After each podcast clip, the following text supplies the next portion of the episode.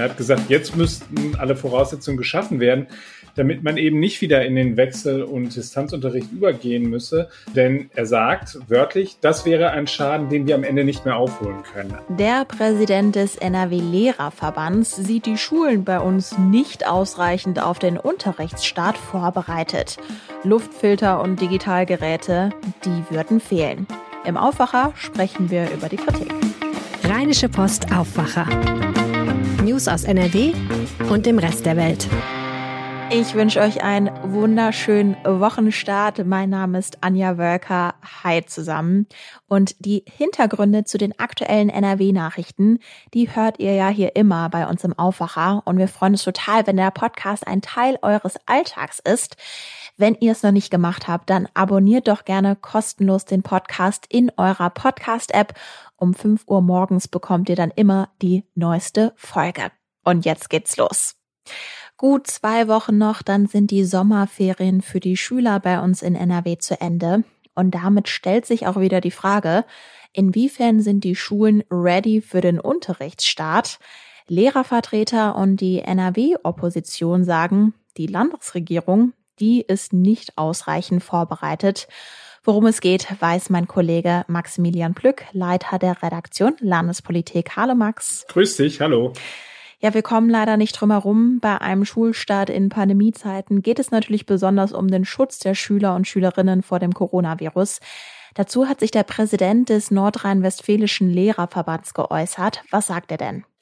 Also ich habe mit Andreas Bartsch gesprochen und der hat sich schon ziemlich frustriert darüber gezeigt, wie die Vorbereitungen für das neue Schuljahr laufen. Er hat gesagt, jetzt müssten alle Voraussetzungen geschaffen werden, damit man eben nicht wieder in den Wechsel- und Distanzunterricht übergehen müsse. Denn er sagt wörtlich, das wäre ein Schaden, den wir am Ende nicht mehr aufholen können. Also da merkt man schon, also es kommt ihm zu wenig bei den verschiedenen Maßnahmen, die jetzt eigentlich vorbereitet werden können. Und am Ende muss man ja auch sagen, das Ende der Sommerferien trifft uns ja nicht ganz überraschend. Was sind das für Maßnahmen? Ihm geht es da insbesondere um einerseits die Luftfiltergeräte, die er gerne flächendeckend angeschafft hätte. Und andererseits geht es ihm aber auch um so Sachen wie etwa die digitale Ausstattung. Also da gibt es jetzt eine kleine Anfrage, die die Grünen Bildungsexpertin Sigrid Bär an die Landesregierung gestellt hat und die belegt hat, dass eben der Mittelabfluss von diesem Digitalpakt Schule immer noch sehr spärlich ist. Das ist ein Kritikpunkt, den auch eben Herr Bartsch aufgreift. Und da sagt er, da muss einfach deutlich mehr kommen und da müssten vor allem auch diese ganzen Beantragungssachen müssten entschlackt werden. Gleiches gilt eben übrigens auch für die Luftfilteranlagen. Das haben wir ja in der Vergangenheit schon häufiger mal besprochen. Da ist einfach auch das ganze System dessen, was überhaupt gefördert wird, ist etwas komisch aufgesetzt, sage ich mal vorsichtig. Ja, gehen wir mal auf die beiden Kritikpunkte näher ein. Als erstes auf die Luftfilter. Da haben wir zuletzt auch im Aufwacher drüber gesprochen. Und zwar, dass mobile Luftfiltergeräte vom Bund gefördert werden, allerdings mit einer Einschränkung. Welcher? NRW stellt sich ja nach wie vor auf den Standpunkt, dass beispielsweise die Luftfilteranlagen auch nur angeschafft werden, wenn es eben die räumlichen Gegebenheiten unbedingt erforderlich machen. Sprich, wenn ich mein Fenster nicht auf Kipp stellen kann. Wenn ich mein Fenster auf Kipp stellen kann, dann wird es etwas schwieriger, eben diese Luftfilteranlagen auch zu beantragen. Dabei gibt es durchaus auch Studien, die gesagt haben, dass sie effektiv sind. Das sagt eben auch der Bartsch. Der sagt eben, deswegen sollte die Politik jetzt ein Einsehen haben. Er hat, verweist nochmal darauf, dass andere Länder da deutlich großzügiger sind. Er verwies auf Bayern und Baden-Württemberg und hat gesagt, die gehen da schon ordentlich voran.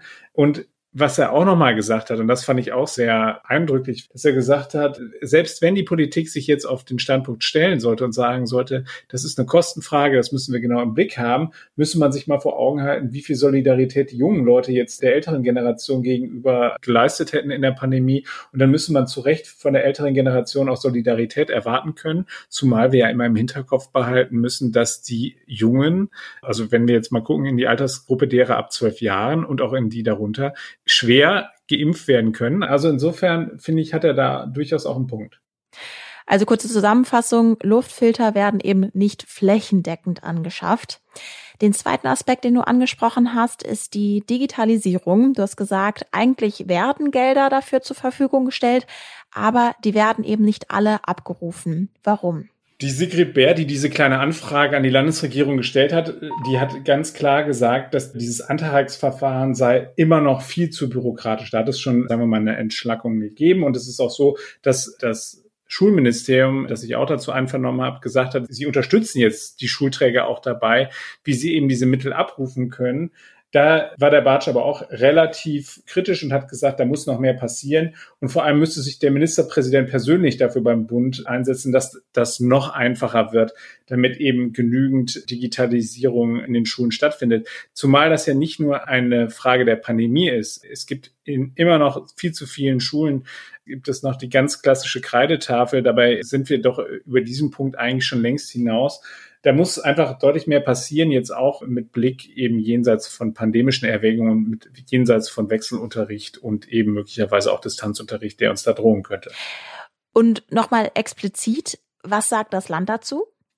Das Land stellt sich auf den Standpunkt, dass sie sagen, einerseits für den Schulstart hätten sie ausreichend Vorsorge getroffen. Es gibt verschiedene Schulmates, die sie schon verschickt haben, wo sie die Schulen schon mal auf verschiedene Dinge hingewiesen haben. Da geht es beispielsweise darum, wie die Teststrategie sein wird, wie die Maskenpflicht durchgezogen wird. Aber sie räumt auch ein, und das fand ich sehr bemerkenswert, dass sie sagen, es muss halt eben noch mehr Informationen kommen. Also alleine daran kann man schon ablesen, dass da noch nicht sozusagen alles eingetütet ist. Und das ist schon recht bemerkenswert, finde ich, wenn man mal bedenkt, dass wir ja im vergangenen Jahr vor einer vergleichbaren Situation standen. Gut, da hatten wir noch nicht äh, die Tests, die wir jetzt zur Verfügung stehen haben. Und da sind die älteren Schüler und die Lehrer auch noch nicht in dem Umfang geimpft worden, wie wir es jetzt haben. Trotzdem muss man doch sagen, irgendwie bleibt der schale Eindruck, dass da nicht in dem Umfang sich die Schulen darauf vorbereiten konnte, was ihnen nach den Sommerferien blüht. Und das wird noch eine spannende Situation werden.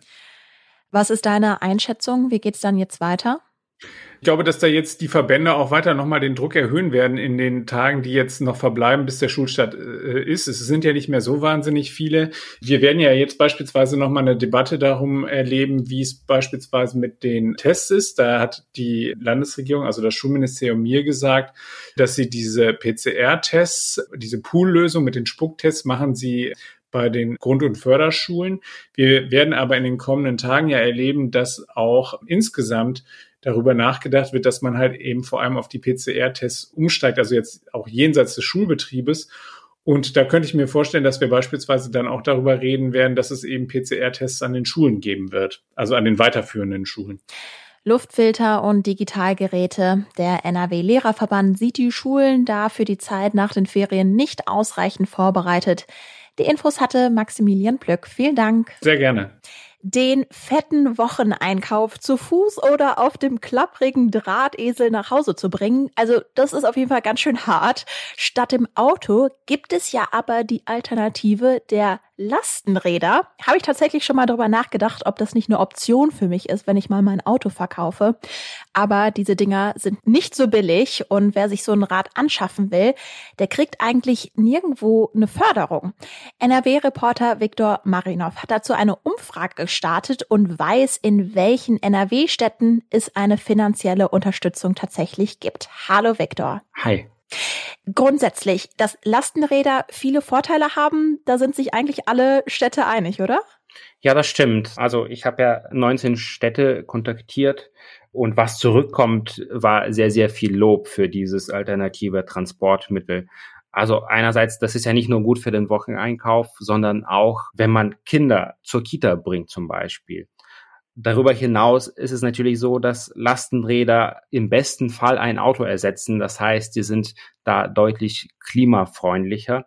Und das finden die Städte per se sehr, sehr gut. Also aus Dortmund hieß es zum Beispiel, die sind ideal geeignet für den Transport von Sachen und Personen. In Neuss hat man mir gesagt, das ist eine nachweisliche Alternative einfach.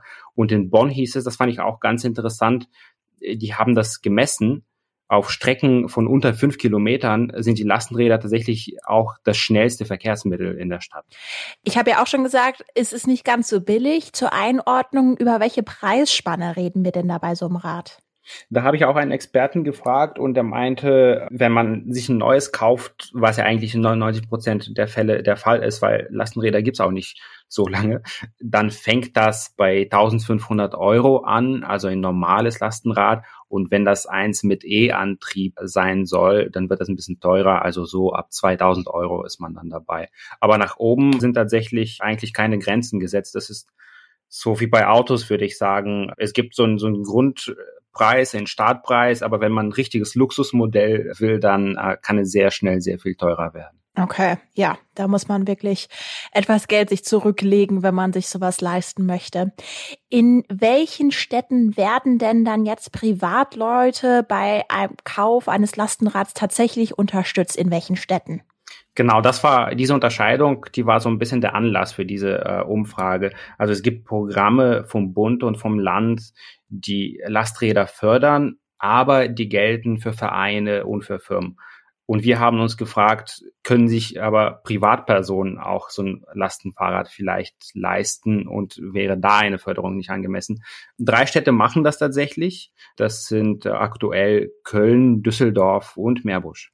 Wenn die Städte fördern, wie viel Geld bekommt man dann tatsächlich?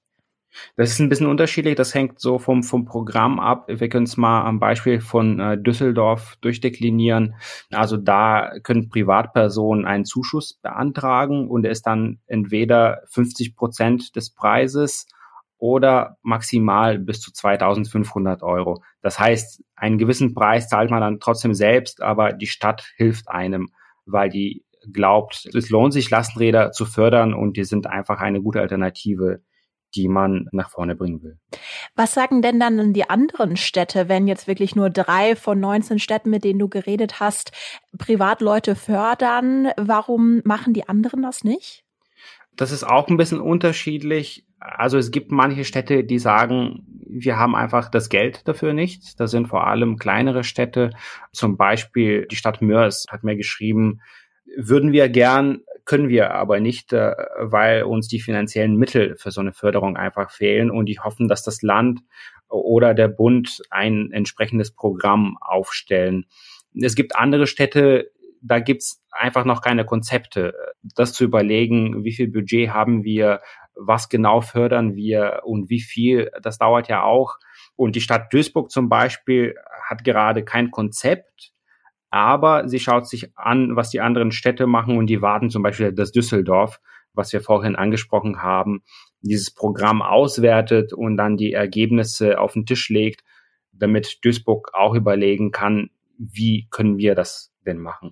Weil das wäre doch grundsätzlich eine Sache, dass Städte sich natürlich auch für die Zukunft so ein Programm vornehmen können, oder? Ganz genau. Es gibt auch ganz viele Pläne, also von den 19 Städten, die mir geantwortet haben, haben auch zehn sehr konkrete Pläne schon vorstellen können. Manche sagen, das machen wir nächstes Jahr, andere sagen, das machen wir in zwei Jahren. Andere sagen, vielleicht ist es eine Frage von Monaten. Und daran sieht man, das ist ein großes Thema, aber es braucht auch mehr Arbeit in den ganzen Städten. Wenn wir jetzt sagen, wir haben jetzt ein Lastenrad, das ist ja die eine Sache. Die andere Sache ist ja, kann ich damit eigentlich überall fahren? Also die Frage ist, stimmt in den NRW-Städten überhaupt die Infrastruktur? Weil wenn ich jetzt so an die ganz normalen Fahrräder denke, dann also hakt es ja teilweise bei den regulären Fahrradwegen schon, oder? Genau so ist es. Das wissen die Städte natürlich auch und die sagen, wir bemühen uns und wenn wir jetzt neue Fahrradwege planen, dann planen wir die möglichst so, dass sie breit genug sind, weil man ja durchaus dann in die Bredouille kommt, wenn mehr Lastenräder äh, in die Stadt strömen und sie wollen sich vielleicht überholen oder ein normales Rad will ein Lastenrad überholen. Und wenn das so ein enger Fahrradweg ist, wo nur ein Fahrrad wirklich drauf passt, dann könnte es zu Problemen kommen. Und dann gibt es bei der Infrastruktur noch ein anderer Aspekt. Es geht nämlich nicht nur um die Fahrradwege, sondern auch um die Parkplätze für die Lastenräder. Also ein Lastenrad, wenn man sich das so vorstellt, ist ja deutlich, deutlich länger als normales. Und die Frage ist, wo parkt man denn so ein Ding? Viktor Marinov zu der Förderung von Lastenräder bei Privatleuten. Herzlichen Dank. Danke dir. Und das sind die Meldungen aus der Landeshauptstadt von Antenne Düsseldorf. Hallo, bei uns geht es heute um das Thema Impfen. Dann sprechen wir über die Folgen der Pandemie für wohnungslose Menschen in unserer Stadt und dann sprechen wir noch über die Lage auf dem Düsseldorfer Ausbildungsmarkt. Auch in Düsseldorf wird in der Eventbranche darüber diskutiert, ob es demnächst Konzerte oder ähnliche Veranstaltungen nur noch für vollständig geimpfte oder Genesene geben soll. Hintergrund ist vor allem, dass einige Veranstalter Konzerte ohne Abstandsregeln durchführen möchten, damit es sich finanziell auch lohnt. Tanja Marschall hat mehr Infos. Es gehe dabei aber in keinster Weise um eine allgemeine Impfpflicht. Das hat der Präsident des Bundesverbands der Konzert- und Veranstaltungswirtschaft noch einmal klargestellt. Es müsse aber erlaubt erlaubt werden, dass Veranstaltungen für Geimpfte und Genesene ohne Abstandsregeln und zahlenmäßige Begrenzung stattfinden dürfen. Klar sei, dass dann auch die Mitarbeiter geimpft sein müssten. Für Michael Brill von Die Live ist dieser Vorstoß nachvollziehbar. Man brauche dringend neue Wege und andere Lösungen, um alle Veranstaltungen wieder so erleben zu können, wie wir es uns wünschten, sagte er. In Düsseldorf ist die pandemiebedingte Hotelunterbringung für obdachlose Menschen beendet. 130 Menschen sind jetzt jetzt in städtische Gemeinschaftsunterkünfte umgezogen. Antenne Düsseldorf-Reporter Philipp Gerser hat die Infos. Die Unterkünfte sind über das gesamte Stadtgebiet verteilt. Die meisten obdachlosen Menschen kommen auf dem Karweg und der Monschauer Straße unter. Familien konnten zum Beispiel in Wohneinheiten auf der Posener Straße ziehen. Die Stadt hatte seit Beginn der Pandemie mehrere Hotels angemietet, um die Belegung in den Notschlafstellen zu entzerren und den Menschen eine sichere Rückzugs- und Übernachtungsmöglichkeit zu geben. In den Hochzeiten waren dort mehr als 200 Menschen untergebracht. Wer in Düsseldorf noch einen Ausbildungsplatz sucht, kann sich noch bis in den Herbst bewerben. Obwohl das Ausbildungsjahr eigentlich heute beginnt, bieten viele Firmenbewerber noch die Chance nachzukommen. Die Einzelheiten von Antenne Düsseldorf Reporter Joel Bamijlou. Rund 800 Ausbildungsplätze sind in Düsseldorf und Umgebung aktuell noch frei. Um die noch zu vermitteln, startet die IHK zusammen mit der Handwerkskammer und der Agentur für Arbeit eine besondere Ausbildungsaktion. Interessierte können sich am 19. August zwischen 10 und 14 Uhr unter dem Uhrenturm rund um das Thema Ausbildung informieren. Besonders gute Chancen gibt es noch in den kaufmännischen und gewerblich-technischen Berufen. Rund 2800 Ausbildungsstellen sind in Düsseldorf und Umgebung bereits vergeben. Einen Link mit allen Infos gibt's auf unserer unserer Homepage. Und soweit der Überblick aus Düsseldorf. Mehr Nachrichten gibt es auch immer um halb bei uns im Radio und rund um die Uhr auf unserer Homepage antennedüsseldorf.de. Die Kurznachrichten im Überblick. Seit Sonntag gilt die Corona-Testpflicht für Reiserückkehrer aus dem Ausland. Alle Menschen ab zwölf Jahren müssen bei der Einreise nachweisen können, dass sie entweder negativ getestet, gegen Corona geimpft oder genesen sind. Verstöße wurden bisher kaum registriert. Alle Reisenden seien gut vorbereitet, hieß es von der Bundespolizei. Nach der Flutkatastrophe besucht NRW-Ministerpräsident Armin Laschet heute das betroffene Swisttal. Dort spricht er unter anderem mit Betroffenen und freiwilligen Helfern. In ganz NRW werden sogenannte Verkehrsunfallaufnahmeteams bei der Polizei eingeführt. Innenminister Herbert Reul informiert heute über ihre zukünftige Arbeit. Das Wetter. Im Norden von NRW ist es heute zwar wolkig, aber meist trocken. Im Süden allerdings können auch immer wieder Schauer runterkommen. Auch einzelne Gewitter sind drin. Es ist nicht ganz so warm bei Höchsttemperaturen zwischen 19 und 22 Grad. Auch morgen ist es grau. Tagsüber gibt es erst wenige Schauer, im Tagesverlauf dann aber viele Schauer, teils auch Gewitter. Laut deutschem Wetterdienst sind auch eng begrenzt Unwetter mit heftigem Starkregen möglich. Die Temperaturen erreichen maximal 23 Grad. Ich wünsche euch allen einen ganz erfolgreichen Montag. Habt einen schönen Tag. Mein Name ist Anja Berker. Ciao. Mehr Nachrichten aus Bonn und der Region gibt's jederzeit beim Generalanzeiger. Schaut vorbei auf ga.de.